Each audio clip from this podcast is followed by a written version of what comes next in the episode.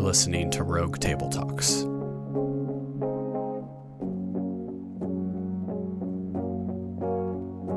Here's Mike. And here we are. We're back. Rogue Table Talk, number 128. Uh, 128. It's Mike and it's Chad. Uh, We're back again. Um, subscribe if you're listening to this and are not subscribed, wherever you find podcasts. Or you can go to search for Rogue Table Talks on YouTube or com is our website. Uh, we're going to continue uh, in uh, book of a discussion of Book of Galatians here in just a moment.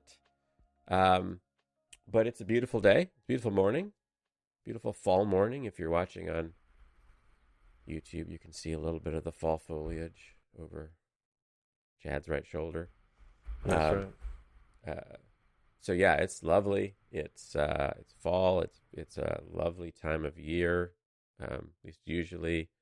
Um, but especially now, I think now, since we're pa- kind of past the point of running kids around to school activities, it almost feel I can enjoy it more. Yeah, But you're in the running kids around uh, phase, yeah. so You have a, you have a little more slowdown on your hand. Yeah, a little more time to, yeah, walk the dog and enjoy the fall foliage, um, and so on. So, uh, but yeah, it's a lovely, lovely morning uh, here in the greater St. Louis area, um, and uh, we're kind of beauty.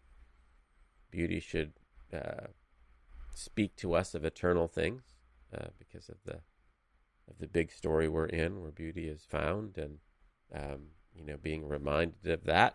Uh, let's dive in to uh, pick back up again in the book of Galatians, and sort of, um, it's sort of, you know, maybe he's landing a plane, sort of, and then making some points based on uh, the journey we've been on so far, um, where he's basically been pretty clear on the law can't save you, the law can't make you righteous. Trying to keep the laws is is not going to work. You can't do it.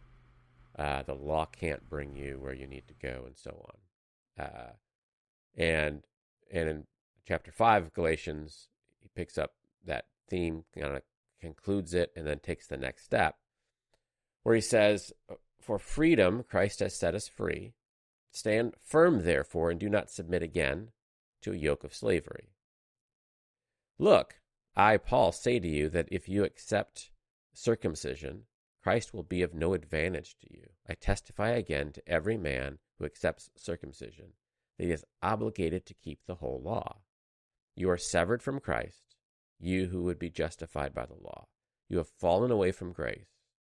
For through the Spirit, by faith, we ourselves eagerly wait for the hope of righteousness. For in Christ Jesus, neither circumcision nor uncircumcision counts for anything but only faith working through love.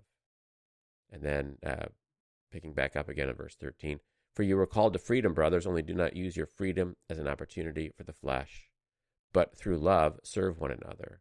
For the whole law is fulfilled in one word you shall love your neighbor as yourself.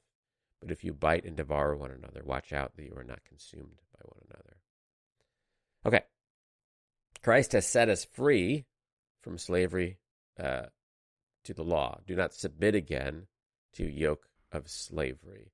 Um, so let's, uh, as he finishes that point, what do you think is what is he saying here? That's how is he landing the plane? What is the what is the key point? Is, is he is he saying in the first four chapters? This is basically what we've been saying. What is it like? What, how would you answer that that question? Paul Yeah, just his yeah, it's just his summary of his whole argument essentially. That Christ has set you free, so therefore remain in that freedom. Um, but it's got to feel like I don't know if we talk about this too much. It's got to feel like some sort of betrayal of conscience to stay in that freedom for them. You know, and I don't know if that's the way to put it, but it has to feel counterintuitive to what they're wanting to do. Um, because this was this was their habit, this was their way of life. It was ingrained in their daily rhythm and mind. This is how this works. So to do the opposite of that, it, you you have to go against something. It's kind of like the weaker brother, stronger brother conversation. How does the weaker brother ever actually grow into the stronger brother? Mm-hmm. Well, you don't want to betray your conscience on a regular basis, but if you want to grow into uh, the stronger brother, you're going to have to go against what you previously thought and open your mind up. Yeah, change is hard. Yeah, that especially about significant sort of definitional things that um, I believe I have. I'm a righteous person because of these offerings I'm bringing, because of these practices I'm doing, because of these beliefs I'm holding, and then to basically say, well, nope, that's not why you're righteous if you're righteous. That's not how anybody gets righteous. Uh, after you've, tra- it's more than just changing your mind about an idea and finding out that the answer to the math problem is different than you thought because you've sort of been working this problem your whole, you know, for a while. You've ingrained yourself, you've identified with this community, and then to sort of uproot yourself from that reality and live in another one is difficult. And you're sort of always drawn back to it. So we've talked about you know, last few weeks that there is an attraction to sort of taking control of my own righteousness and uh, trying to manage it uh, myself. Uh, so whether I lived under the law my whole life or whether it's somebody like me and us, there is a draw to having having it under my own control, having a program that I'm working that I can see it. Like there's a draw to working if you have a an exercise and a diet thing that you've you know lived under and you've made yourself fit or whatever or you think you have and then somebody comes along and says you don't have to do that anymore you're going to feel like oh but i think i do right? Yeah yeah that's interesting take on it because you know we may not think about this in the same way that they were dealing with it but uh, what I hear you saying is one of the ways it shows up for us is our routine. Mm-hmm. And uh, Paul Paul Coelho, the spiritual author, talks about routine is the one thing we do because we're afraid if we don't do it, something bad will happen. Mm-hmm. Yeah. The way to summarize that, you know, I've got this routine, my diet, my ex my, I got to wake up at this time, has to happen like this, whatever. Yeah. Right. Yeah, it's true. I mean, it it's sort of uh, you know the, it, my routine my, my routine to some degree defines me to some degree mm-hmm. comforts me. You know there's people who uh, if you get up every if you get up early you got to get up early every morning for work uh, or whatever and then you sleep in till like 7.30 or something or 8 you, people feel guilty. Like oh my goodness know, I can't believe I slept that long. Like they're almost making an excuse for sleeping. It's just because their routine has been, and then you sort of identify this is the sort of person I am, and it's kind of good to get up this or whatever. Um, and it's sort of that's who we are. We kind of get it's easy to be defined, and and it's, so it's a redefinition. And I think Paul is clear here as he lands this plane. He says, if you choose to define your righteousness through the law, again, you're bound you can't just dip your toe in the water. You're bound to keep the whole law. That you know you've been you you've been you, you you who have been should be justified by the law. You've fallen away from grace because you can't keep the law. And so that's you know that's as he's landing this plane, uh, he's making that clear. And then he says, I mean, he starts with, and he re- re- returns to this idea of freedom. That for freedom, Christ has set us free. So stand firm in your freedom. Uh, verse 13, you were called to freedom. Only do not use your freedom as an opportunity for the flesh, but through love serve one another. Uh, for the whole law is fulfilled in one word you shall love your neighbor as yourself. So, this idea of juxtaposed against this have to do the law, have to keep this, have to keep the routine, have to whatever, there's this freedom. And what does it mean? And what doesn't it mean? When, when we have been set free for freedom, for freedom, Christ has set us free. Called to freedom. What does that mean? And what doesn't it mean? I suppose. Uh, because, and what do we tend to think freedom means? Like, you have freedom. What do you do with that? Yeah, this is a this is a this could be a really this could be a book. Books. Yeah. What is freedom? Yeah. What is freedom in regards to the will? Uh, I think before you know Paul Paul gets to the counterpoint, you know, for freedom Christ set you free. However, so but I think there's a lot to say in the for freedom Christ has set you free. And I think that probably that's where the heart of the gospel is is a very wide road between two two ditches, so to say, of antinomianism, which is anti-law, I can do whatever I want, or legalism, which is living under the law. Uh, I think it's a pretty wide road. There's a lot of freedom in Christ that we have been given. Freedom from, um, you know, quote unquote rule keeping, freedom from perfectionism, freedom from trying to earn God's favor, freedom from fear of punishment or fear of judgment or, you know, shame. Um, that's a lot of freedom. Uh, freedom from fear of the future. Like if I do this, because that's kind of this Christian karma. You know, if I do this, God's going to punish me. Mm-hmm. If I do this, God's going to reward me. Mm-hmm. And freedom from those prisons. So I think there's a lot to say there. Um, I don't know if you want to say anything about that until we until we hit the counterpoint. But I mean, there's freedom in those places. Yeah, and I think to genuinely appreciate the freedom, we have to sort of genuinely confront the idea that I can't make myself righteous. It's a prison to live in a place where I'm continually propping up my own righteousness. I'm earning it, I'm working it out, I'm I'm making it, I'm avoiding unrighteousness. I'm running over and, you know, putting the sacrifice up on the altar to get, you know, to sh- rid myself of yesterday's unrighteousness and so on and so on. Um, that, you know, there's no other way to be free other than in, in Christ and by God's grace through faith that's given to us. And, you know, we have to appreciate the, the reality of, of that. We're free from the sin management project, free from the maintain your own righteousness project, free from, free from that. And so don't go back to rule keeping as righteousness. Don't go back to these things that all these other substitutes. Don't go back to that. Um, and I do think though there's okay, we're Americans. Uh, you know, we sort of romanticize freedom to some degree.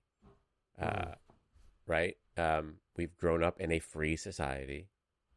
Uh, and there's some sense in which we're importing something into that word that Paul may not be saying to us right? Um, Yeah. And so I think that the idea that freedom means I live in a free country, dot, dot, dot, sort of we insert in there, that means I can do what I want, basically. I mean, we, at some level, okay, we don't murder people, but basically, I can do what I want because I have freedom. I have freedom in Christ. You can't judge me. Uh, you know, I can't make myself righteous anyway, so I have freedom. So I can do whatever I want. Uh, and Yeah. or strong, more strongly put, it doesn't really matter what I do. I have freedom in Christ. Can't make myself righteous anyway. So Right. that's obviously not what Paul is saying, right?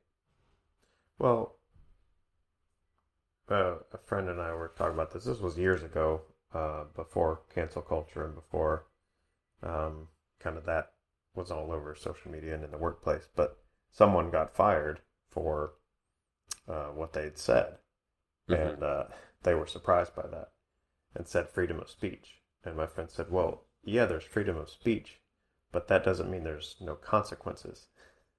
You can Right. you're free to say something, but the, your employer is also free to fire you for saying something. Mm-hmm. Yeah, he So- has freedom. He has freedom. So I think there's you know freedom in Christ, but there's also consequences. I'm free, but this is eh, true freedom, this utopian freedom, or eh, if that's not even the right word, hedonism type freedom, Mm. freedom. It just is not real. No one actually lives like that. It's a, a empty and vain philosophy because if you wrap your car around a tree, it hurts. Yeah. So there's there's no one mugged by reality, right? It's Yeah, it's actually a different version of slavery. You become enslaved to a different way of living that can't fulfill, chasing after pleasure, chasing after whatever. Um, and obviously, it doesn't make people happy. I mean, just look around. Um, yeah, I think. I mean, I think it's important. You know, here in this text, Paul is saying we are free from the requirements of the law for righteousness. Uh, it doesn't mean you have no obligations to anyone else. It doesn't mean you can do whatever you want and live however you want. It doesn't mean that because, you know, there's lots of other passages, teachings of Jesus where clearly our choices matter. Clearly we're called to something bigger. Clearly there's a different story we're living in that we're called to live in it well. Um, we're free from the Old Testament law and the burden of it, but it doesn't mean we're we therefore it doesn't matter what we do or how we live. One of the one of my uh, one of the passages I return to a lot is this First Corinthians nine passage where Paul is saying that he became a slave to all, he became a servant to all, which obviously, in a sense, is he's saying, in my freedom, being freed from the law, I was freed to become a servant so that I might win some for the gospel. So to the Jews, I became as a Jew in order to win the Jews. To those under the law, I became as one under the law, though not myself being under the law. So I'm not bound by the Old Testament law. But when I would go into the world of the Jewish person, I would I could live in that rhythm in order to win them. To uh, those not under the law, outside the law, I became as one outside the law, not being outside the law of God, but under the law of Christ, that I might win those outside the law. That I'm still under the law of Christ, whatever that, you know, what that means, that I need to love. And he says this here the whole law is summed up in something you can't do on your own without being transformed to love your neighbor as yourself. You know, that's, yes, I'm free, but I'm called to love my neighbor as I love myself. I'm called to do this impossible thing, forgive my enemies. I'm free, but I'm called to forgive my enemies and love my neighbor and be like Christ and deny myself and be a living sacrifice. I'm free. I'm free in that I can fail all, all of those things repeatedly and still have the righteousness of Christ. But it's not mm-hmm. free in the sense that we think of freedom in America, where open roads, live the way you want, do what you want. Um, that's not what Paul is, is saying. And I think, I don't know if we're, if Americans or Westerners are unique or if that's you know something common to humanity but we tend to want to be free from all obligations. And so when we say when we hear paul say for freedom christ has set us free we might think i don't have any obligations anymore. I can do whatever i want. Doesn't matter. And that's that's not what he's saying uh, as you say that that becomes its own its own bondage uh, in a sense uh, well, it, it, it is because it's. I tend to think of Christianity as speaking to uh, the real realities in which we experience the, the best, wholest version of Christianity. So when God calls us to constrain our selfishness so that we might serve the other, that actually, if we start to live that way, we live um, more open hearted and more fulfilled lives.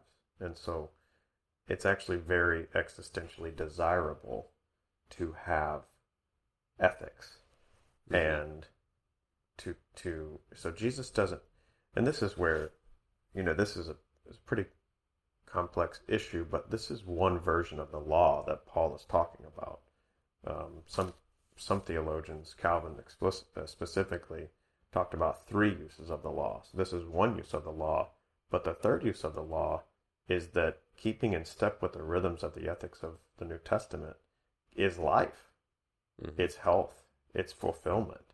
It's not. It's not that we never feel the effects of living east of Eden, but it is that our minds and hearts are more settled, they're more at peace, um, and we find meaning and purpose in our everyday living because we've submitted to those ethics. Yeah, I think it's it's that's uh, you know what that makes me think of is you know this notion that you know obligated to the law, not obligated to the law, you know, exists in this reality in which not only are we unable to keep the law, but we typically don't choose to do what God wants us to do. Uh, you know, we can't keep the law, A, and B, we're not always trying, if we're honest.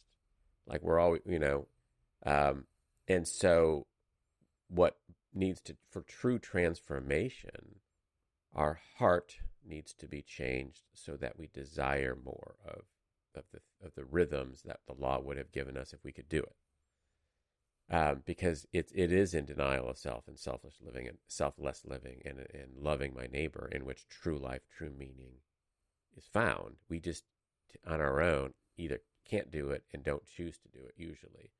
So we need to be transformed, uh, and in, in you know in in being transformed, we in a sense the rhythms of our life begin to look more like somebody who, if they could keep the law, could, would keep the law because Jesus kept the law you know, he perfectly kept the law, and we're supposed to be like Christ and be transformed into Christ likeness. Not so that we can keep the law, but so that we can be like Christ, mm-hmm. which was the reason all along. And I just think that the idea that my chooser is broken, that my, you know, the person, you know, the, the I'm part of the brokenness, not just that I keep trying the right thing and failing, but I don't always try the right thing. I choose the wrong thing. And so I have to remember that part of my fallenness when for freedom Christ has set us free obviously doesn't mean do whatever you want because what I want sometimes is going to be wrong and selfish and right isolating yeah. and all that stuff. Yeah, and any person uh, worth their weight in salt that uses their mind understands that do whatever you want is very it doesn't get you very far in the realm of what's actually good for you. Right. I mean, you wouldn't tell your kids that. You wouldn't tell your high schooler that. you wouldn't tell any. I mean, anybody you cared about, you wouldn't say, "Do whatever you want." That's that's a recipe. You know, you'd say that to somebody who you don't care about at all, because that's yeah. horrible advice. Yeah, even the most pagan of of teachers in in the high, local high school never tell a student that. Yeah, right. But my point is, we can tell ourselves that like I would never tell you that if I cared about you, but I might tell myself like what I want is okay. What you want yeah. going to hurt you, but what I want's okay. Uh, and so you know, all of that needs to be transformed by the gospel. And that's kind of where I want to go next. Is you know in verses five and six he sa- he says, "For through the Spirit, by faith, we ourselves eagerly wait for the hope of righteousness." For in Christ Jesus, neither circumcision nor uncircumcision counts for anything, but only faith working through love. So, and that, you know, the whole law, verse 14, is fulfilled in one word you shall love your neighbor as yourself. So, the, there's a, this idea of um, transformation, this process of working out stuff um, that, you know, we, we eagerly wait for the hope of righteousness. We probably should talk about that for just for a second because we've been saying we get righteousness by Christ, by God's grace, through faith.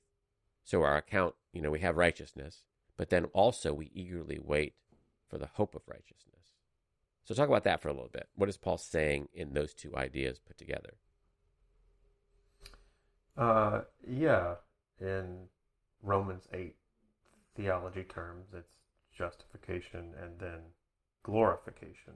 So we've been given Christ's righteousness uh, and and as a down payment, so to speak. But our account hasn't been fully completed. It will be when we die or Christ returns. And the in between that is the sanctification, it's the transformation process. The implication is if one has occurred then the others will occur. Mhm. And so to be made righteous in Christ gives us the hope that our final completion of being made whole will will come to pass. Yeah, so it's both, right? Yeah, we have been declared righteous. We have the righteousness of Christ. Positionally, you know, God has said it. And yet, obviously, we don't live as Christ lived completely. Our heart's not completely transformed. We have the hope that one day we will be transformed so that we live in, in accordance with the righteousness we've been given. Both things are true. And in the hope of righteousness, that it's this is you know it's this faith working through love by the Holy Spirit transforms us. That this is the path to living out the righteousness we're given. And the law can't doesn't have it's powerless do that. That we have to submit ourselves to this process where we're actually being changed. Uh, and as as sort of a, a demonstration of that as a process or what of thinking about what that really means for us. You know, he says, "For the whole law is fulfilled in this one statement: You shall love your neighbor as yourself." The whole law is fulfilled in this obligation that we can't possibly do without being radically transformed, and really can't do fully until we are fully and finally. You know, when we're in glorification, that's probably when we will love our neighbor as ourselves fully. Now it's an ideal, and we have to be transformed to live more and more like it. But in a sense, I think getting back to that first question, that that's if we really grapple with loving my neighbor as myself, all my neighbors, the, my enemies as well, that's impossible. And if I have to choose between this impossible thing that, if I'm honest, I can't really do, and these this list of 20 things that I can just manage and check, then that's more manageable than this thing which seems unmanageable. It is unmanageable. And that's part of our dilemma that we part of the drawback to the list is I feel like I can do the list. I, I don't Yeah, know it, that I can it, love it this. person. seems easier, right? It seems, uh, you know, keep these, keep this legislation or love this person. I think our hearts probably would rather keep this legislation. right. Yeah. Yeah, and and the because the irony is, okay, we can't keep the legislation. I mean, we we think it's more doable, but Paul spent four chapters saying you can't do it. It's not Mhm. doable. If it was Mhm. doable, Christ died for no purpose. He died on the cross because you can't do it, and it's true that you can't do it. And so now you're free from having to do it, but you're called to something even more undoable even you know even more undoable than the law what the law hoped to point to was to love your neighbor as yourself.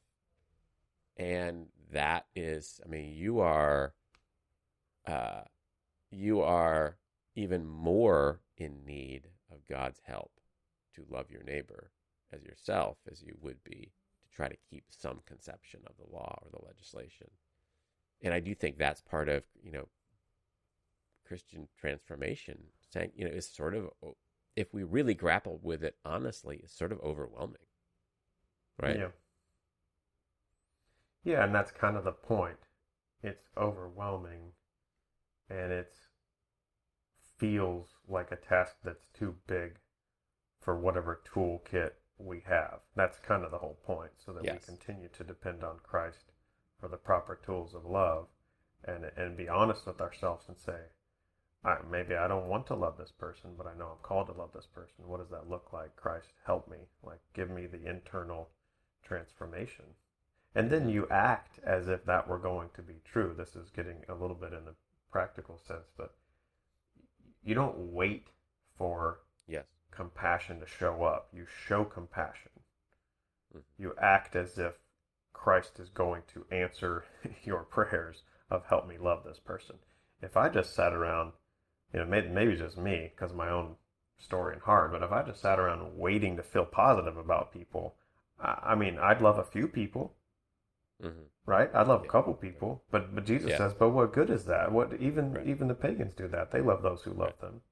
Yeah, yeah, yeah, that's right. The way transformation then works out is we have to follow the actions of Christ and be transformed, our heart transformed by Christ as we attempt to follow him, however imperfectly.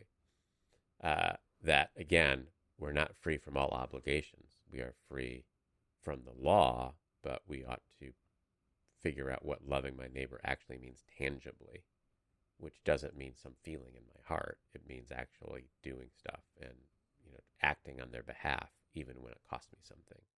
That's more the biblical definition of love. It doesn't mean a feeling. It you know feelings come and go, obviously, but uh, and not to denigrate them, but I, if I'm waiting until I feel like loving you, Right.